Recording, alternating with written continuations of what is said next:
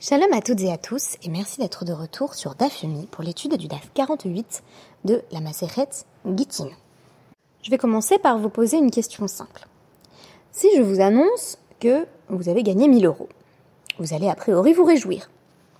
Mais votre réjouissance sera-t-elle exactement similaire si je vous apporte plusieurs valises contenant 2000 pièces de 50 centimes et si je vous tends directement 5 billets de 200. Selon l'essai d'économie de Amos Tversky et Daniel Kahneman, dont Michael Lewis évoque les théories dans The Undoing Project, en réalité, on a tendance à considérer que il n'y a que la raison qui régit les rapports économiques entre êtres humains.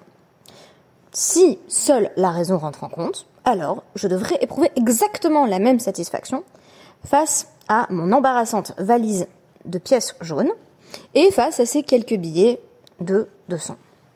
Mais Tversky et Kahneman ont étudié l'économie du point de vue du comportement humain et de la psychologie, en affirmant que nous ne faisons pas toujours des choix strictement rationnels. En d'autres termes, il se peut que je trouve que toutes ces pièces euh, sont bien difficiles à déplacer. Je vais donc préférer les billets. À l'inverse, une personne comme moi, qui a tendance à toujours tout perdre, pourra craindre de se retrouver avec seulement 5 euh, billets de 200 et donc la possibilité de les perdre et aurait préféré ce que l'on pourrait appeler euh, dans le langage de la Mishnah une option bénonite, c'est-à-dire une option intermédiaire. Quelques billets de 50 par exemple. Comment la psychologie influe-t-elle sur des choix économiques? C'est de cette question euh, qu'il sera euh, question de traiter ici. Alors, je me suis notamment appuyée sur un article euh, du Rav Joshua Mikutis, qui a été publié donc sur My Jewish Learning, qui évoque un paradoxe apparent de la Mishnah, à savoir que on a des descriptions de trois types de terres voilà, donc des biens euh, immobiliers, des, terres, qui vont être considérés comme, considérés comme étant de qualité variable. Et pourtant, stricto sensu, toutes ont exactement la même valeur. Voyons un peu la Mishnah. Ha nizakin euh, shamin lahem be idit. Ceux qui sont nizakin, donc ceux qui étaient donc les plaignants, Littéralement, c'est euh, ce qu'il va s'agir euh, de, dédommager, ceux, qui avaient donc euh, été lésés. Une fois que un verdict a, été rendu en matière de, de dîner donc on a une personne qui, vient se plaindre en disant un tel me doit de l'argent. donc on va juger le cas et on va dire effectivement B devait bien une certaine somme à A.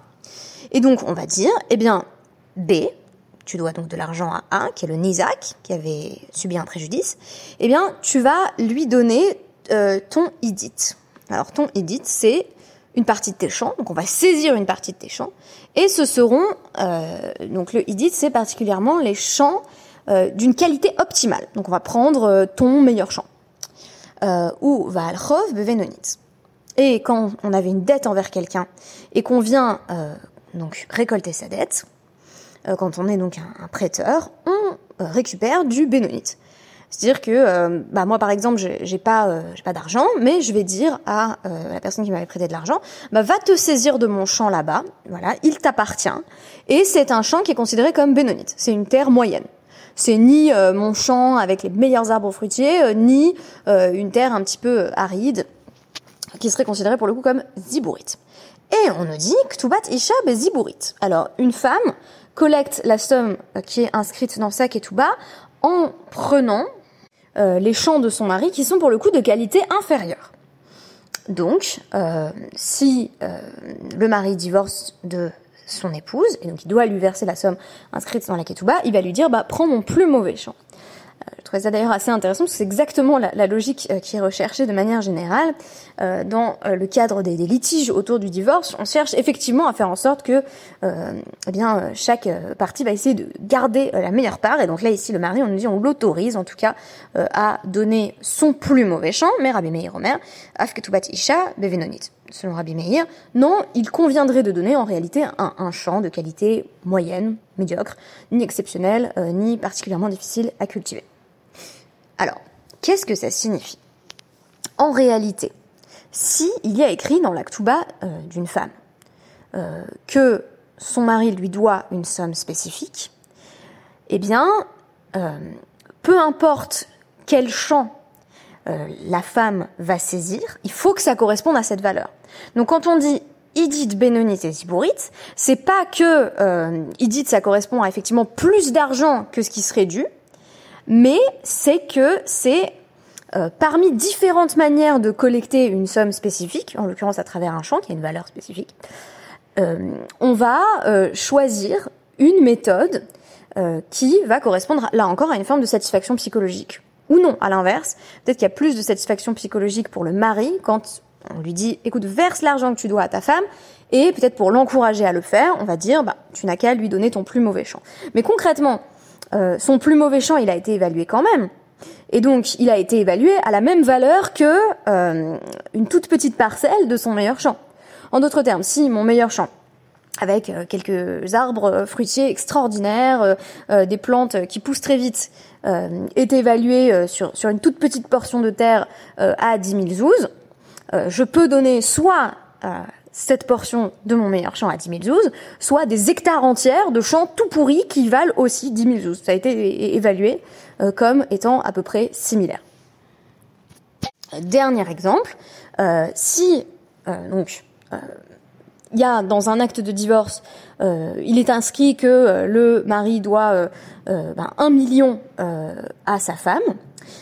Si euh, la femme demande à prendre le idit, le meilleur du meilleur, eh ben elle peut demander un appartement parisien à un million.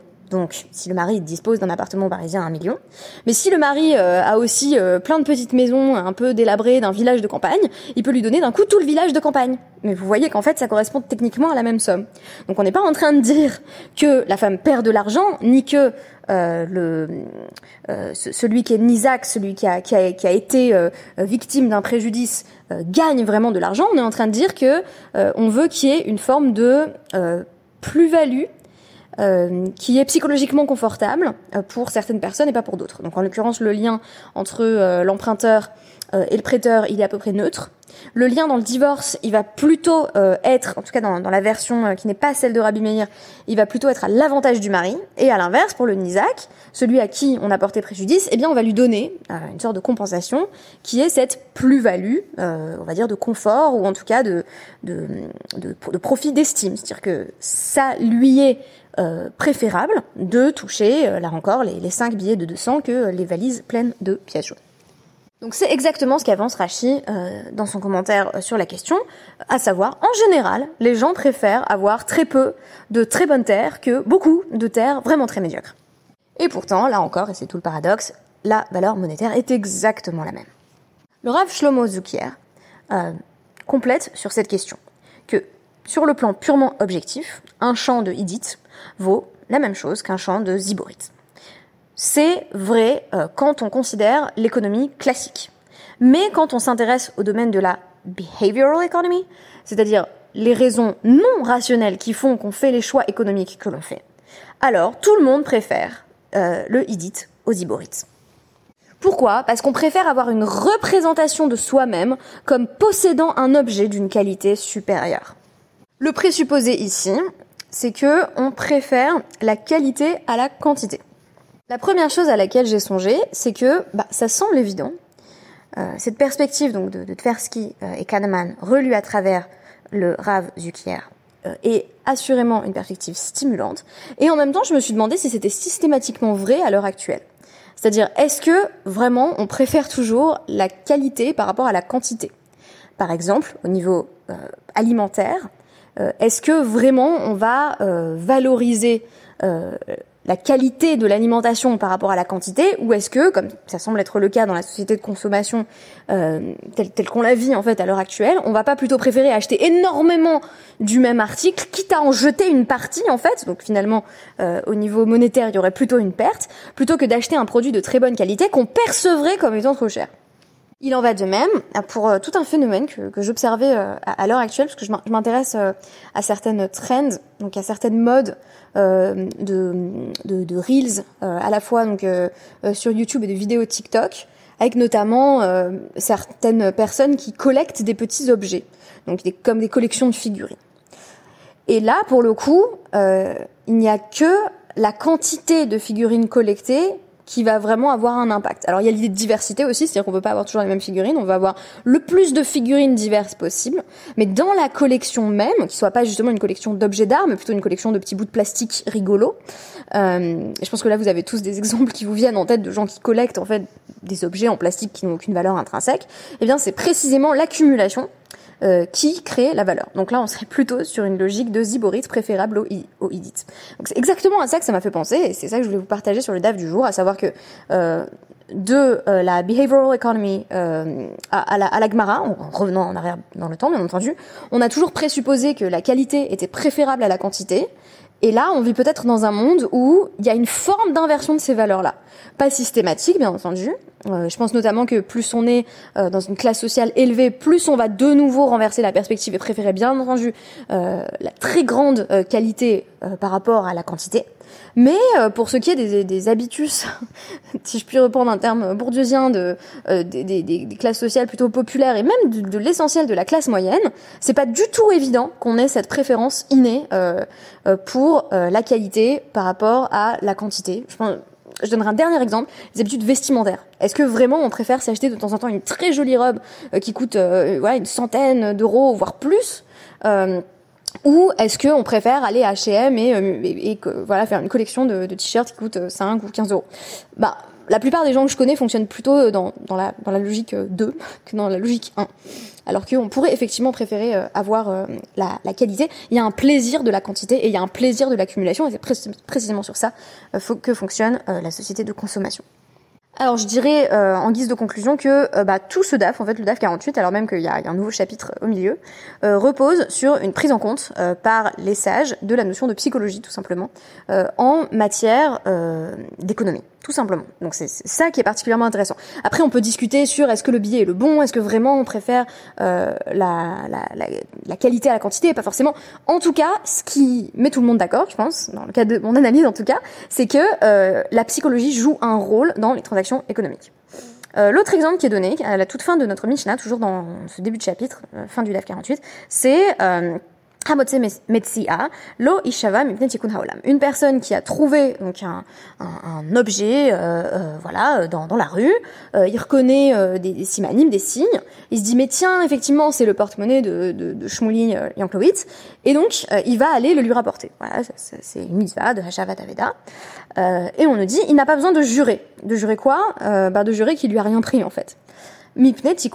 Pour la réparation du monde, parce que on juge que euh, ça aurait un effet dissuasif euh, si euh, on demandait à la personne de jurer, c'est exactement comme ça que le Rambam en tout cas le, présente euh, dans le Mishneh Torah.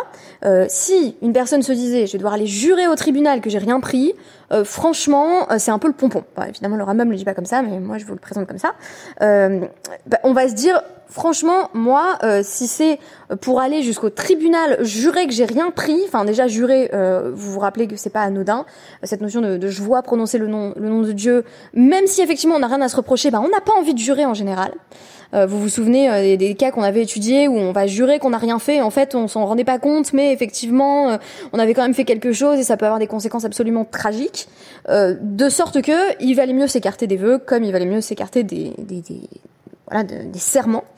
Euh, et donc là, déjà, il y a cette idée d'aller jurer, donc il faut faire un effort supplémentaire, et en plus, il faut s'engager, et en plus, ça présuppose une forme de, de méfiance. Donc, on nous dit là-dessus, on n'a qu'à dire à la personne qu'elle n'a pas besoin euh, de jurer. Euh, et donc, euh, l'article de My Jewish Learning euh, conclut ainsi. Donc, once again, the rabbis show keen insight here. Humans are motivated by, um, complicated. Um, humans are motivated by multiple and competing forces. Pardon, c'est moi qui invente la suite de l'article. Alors, nous sommes tous motivés par des forces qui sont donc diverses et conflictuelles. Une personne qui trouve un objet perdu peut avoir l'envie intrinsèque de faire ce qui est juste et donc de le rapporter à son propriétaire. Mais on a quand même euh, cette idée de bah, j'ai pas très envie de perdre du temps. Protective of their time. Et donc si je dis bah t'as qu'à aller le rapporter, on va te simplifier la procédure au niveau juridique. Euh, on, va euh, créer un mécanisme incitatif. Donc là encore, prise en compte de la psychologie. Euh, et le, le, dernier domaine, je, je, dirais un dernier mot là-dessus, en fait c'est plutôt dans, dans le Hamoud Aleph du DAF. Il y a une notion qui est, qui est très intéressante. Il y a un débat entre euh, Rabbi euh, Yochanan et Resh Lakish, euh, particulièrement sur l'année du jubilé, du Yovel, où par définition la terre n'appartient à personne. Okay la terre, enfin en tout cas, revient à son propriétaire de départ, et donc on on peut pas vendre vraiment la terre cette année, on peut pas vendre la propriété de la terre pendant cette année-là. Du coup, euh, je peux en revanche vendre l'accès aux produits de ma terre. Ça veut dire quoi? Là, moi, j'ai une terre de 2 hectares et donc je dis euh, à ma copine Tali, ben, euh, tu peux utiliser, euh, je te vends les arbres fruitiers qui sont sur ma terre, mais ma terre, elle, elle reste à moi. Euh, et à ce moment-là, on nous dit, est-ce que Tali doit quand même apporter les bikurim, donc les, les, prémices, les fruits de ces arbres acquis pendant l'année du jubilé, alors même que la terre ne lui appartenait pas? Donc si je résume, c'est Rabbi Yochanan Amar euh, Mevi Vekoré. Donc euh, Rabbi Yochanan dit il faut apporter les premiers fruits euh, à, Jérusalem et il faut lire des, versets. Euh, voilà, il faut, lire euh, un, passage donc de, de Dvarim 26 en disant voilà les premiers fruits de la terre que tu m'as donné, donc avec une grande gratitude du fait qu'on a reçu la terre. parce que, tout simplement, Kinyan Perot Kinyan Hagouf Damen. On compare l'acquisition des fruits, de ce que produit la terre, à l'acquisition de la terre elle-même. Mais pour Lakish, mais vive Corée.